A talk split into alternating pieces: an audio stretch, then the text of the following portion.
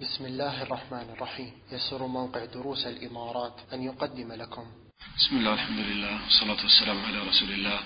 وأشهد أن لا إله إلا الله وحده لا شريك له. وأشهد أن محمدا عبده ورسوله. أما بعد فنواصل شيئا من أذكار الصباح والمساء التي كان نبينا صلى الله عليه وسلم يحرص عليها.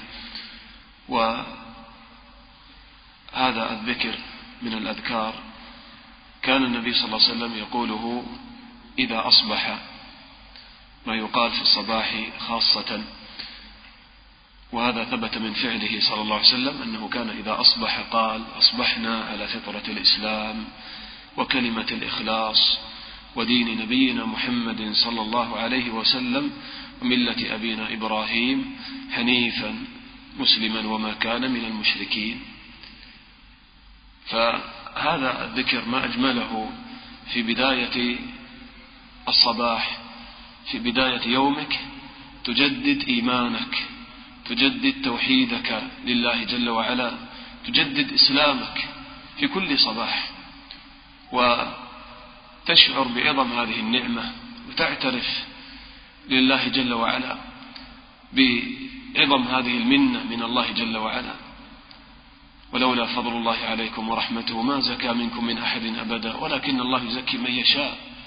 هدانا للإسلام وجعلنا على سنة النبي صلى الله عليه وسلم. فهذه نعمة ما بعدها نعمة في هذه الدنيا. في كل صباح تشكر الله على هذه النعمة نعمة الإسلام والسنة وتجدد إسلامك وإيمانك وتوحيدك وانقيادك للنبي صلى الله عليه وسلم. فتقول أصبحنا على فطرة الإسلام. أصبحنا على فطرة الإسلام. فهذا الإسلام الإخوة دين الفطرة موافق للفطرة لأنه قائم على توحيد الله. والله تعالى فطر الناس على التوحيد كما قال الله تعالى فأقم وجهك للدين حنيفا. فطرة الله التي فطر الناس عليها لا تبديل لخلق الله. ذلك الدين القيم. لكن أكثر الناس لا يعلمون. فدين الإسلام قائم على الفطرة على التوحيد. لأن هذا هو الذي يوافق عقل الإنسان فطرة الإنسان.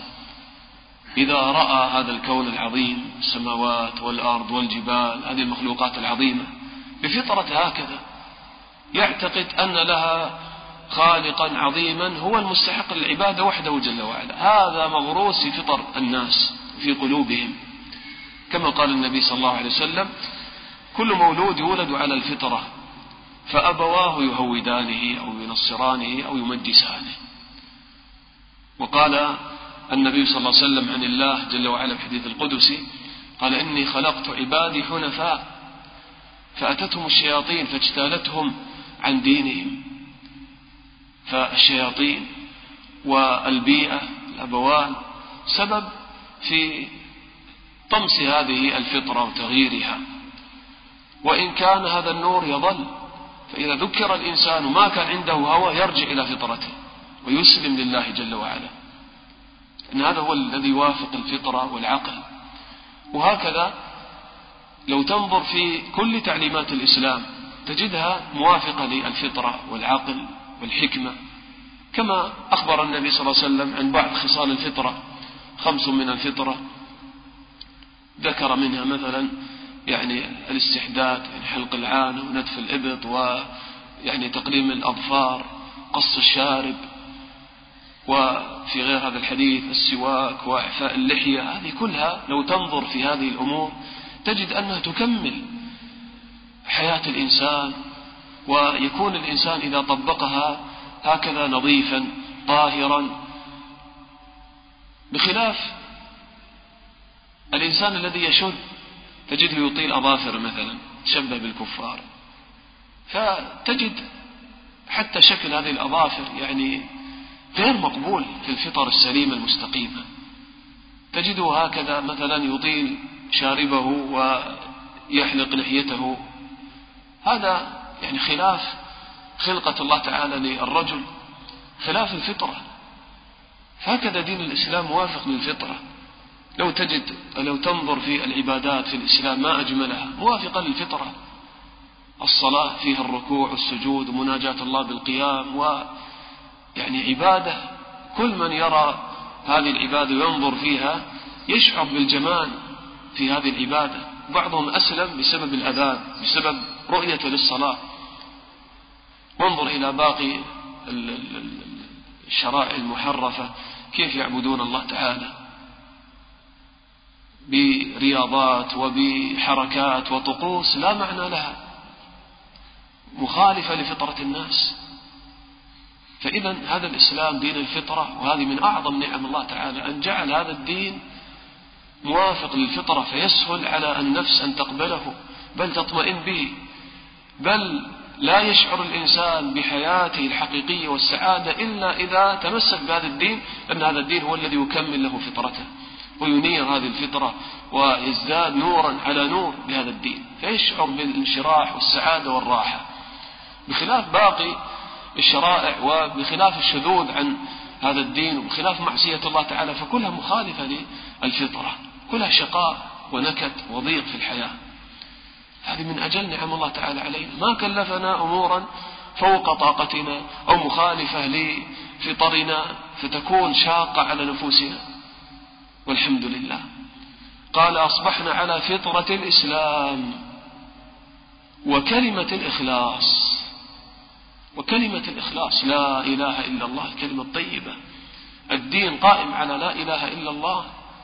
لا إله إلا الله لا معبود بحق إلا الله لا يتعلق قلبي لا بملك مقرب ولا بنبي مرسل ولا بولي ولا بضريح ولا بحجر ولا بشجر. وأن المساجد لله فلا تدعو مع الله أحدا توحيد خالص لله بخلاف ما نرى اليوم من بعضهم يذهب إلى قبر فلان وقبر فلان يا فلان قربني إلى الله اشفع لي عند الله اشفني أو يعلق قلبه بخيط تأمل إلى المسكين.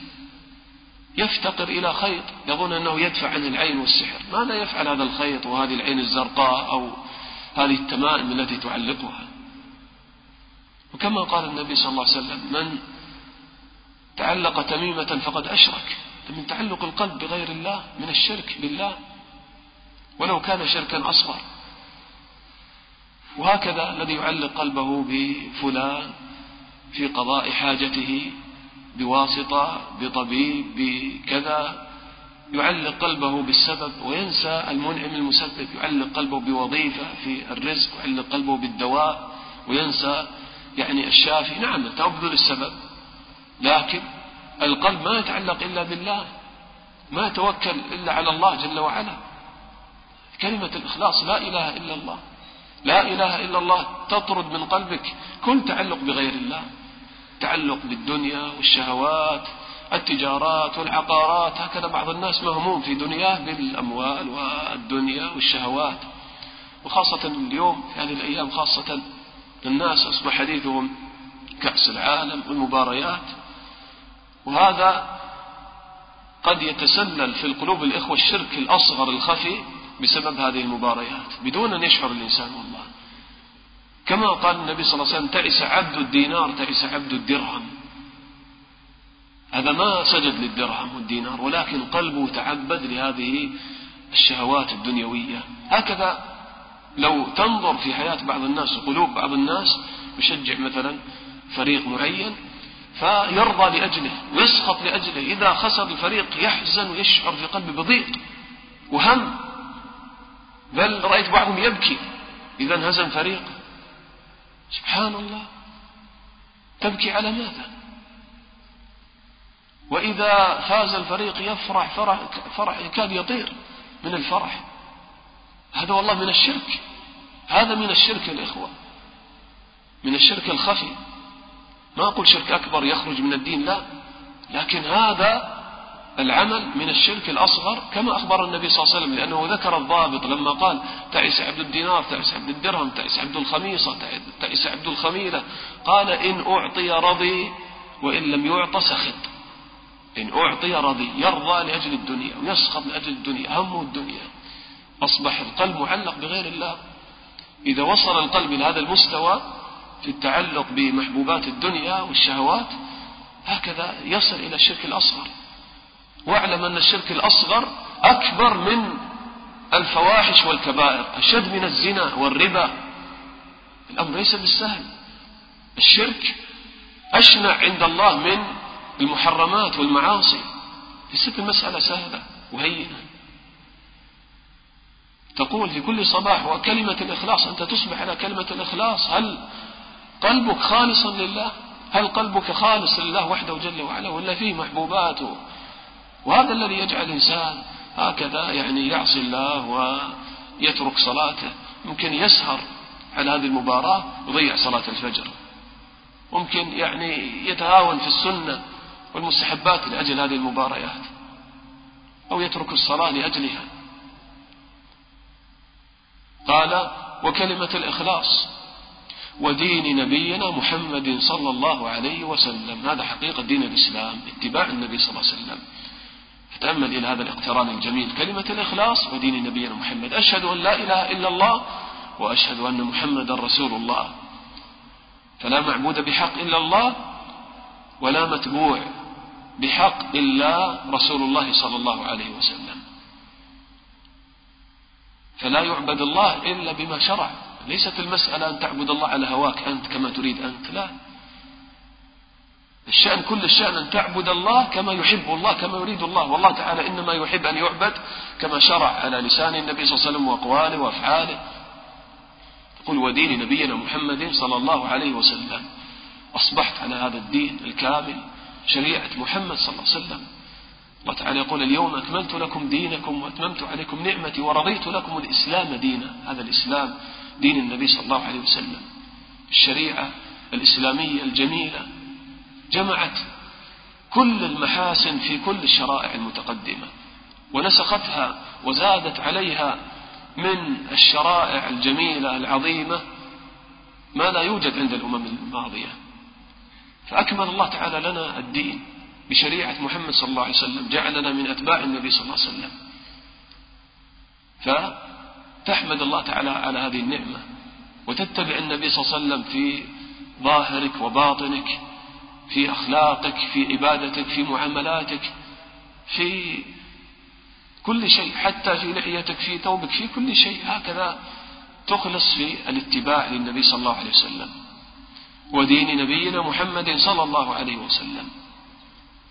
ثم أيضا كما تتذكر النبي محمد صلى الله عليه وسلم تتذكر أيضا الخليل الثاني لأن النبي صلى الله عليه وسلم محمد أعظم من قام بعبودية الله ونشر هذه العبودية على وجه الأرض.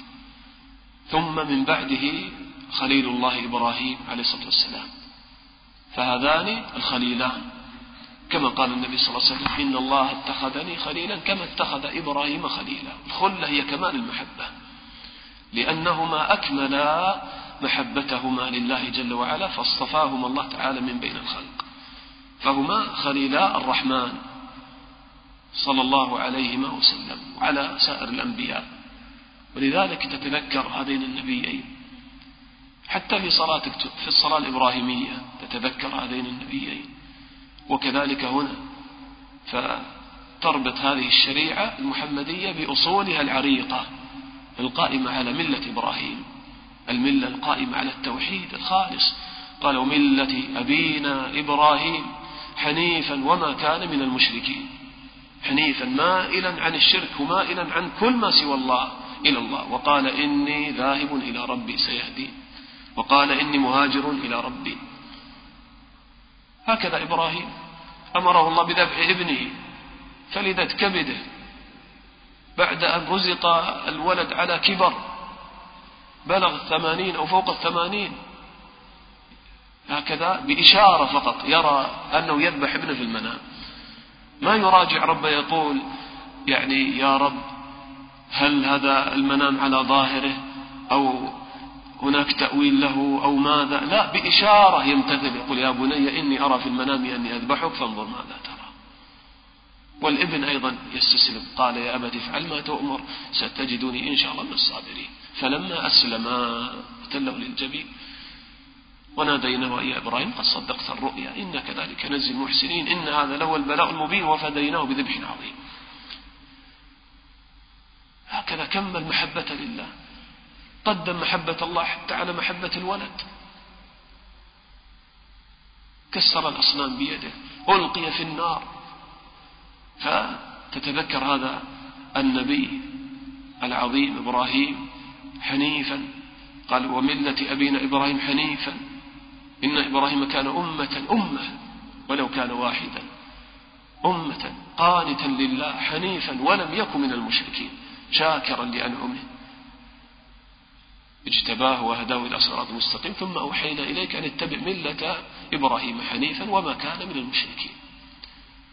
فحنيفا يعني مائلا عن كل ما سوى الله إلى الله وحده جل وعلا وما كان من المشركين.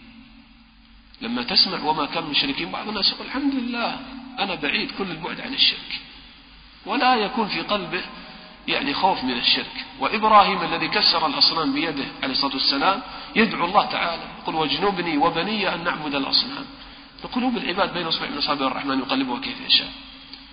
وهل سلمت من كل أنواع الشرك حتى من الشرك الأصغر الذي يدخل على القلوب أخفى من دبيب النمل؟ كما أخبر النبي صلى الله عليه وسلم كالرياء كالعجب كمثل هذه الشهوات إذا تعلقت بالقلب تعلقا عظيما فليحذر المسلم كل حذر من أن ينفلت عنه قلبه ويتعلق بغير الله محبة ورضا وسخطا بهذه المحبوبات الدنيوية. فما يكون محققا للتوحيد الصافي. قال ملة أبينا إبراهيم حنيفا وما كان من المشركين. فهذا ذكر عظيم كما ترون مبارك. كان النبي صلى الله عليه وسلم يستفتح به أو يعني يقوله في كل صباح إذا أصبح. يجدد هذه المعاني والركائز والمباني في دين الإسلام في كل يوم في كل صباح. هكذا القلب يحتاج إلى هذا التجديد للإيمان والتوحيد تجديد هذه الأصول العظيمة. فنسأل الله تعالى أن يرزقنا إيمانا ويقينا وفقها وعملا صالحا. نسأل الله تعالى أن يغفر لنا ويرحمنا وأن يحيينا على الإسلام ويميتنا على يعني الإسلام وعلى فطرة الإسلام وعلى كلمة الإخلاص. نسأل الله تعالى أن يغفر لنا ويرحمنا والحمد لله رب العالمين. وصلى الله وسلم على نبينا محمد وعلى آله وصحبه أجمعين.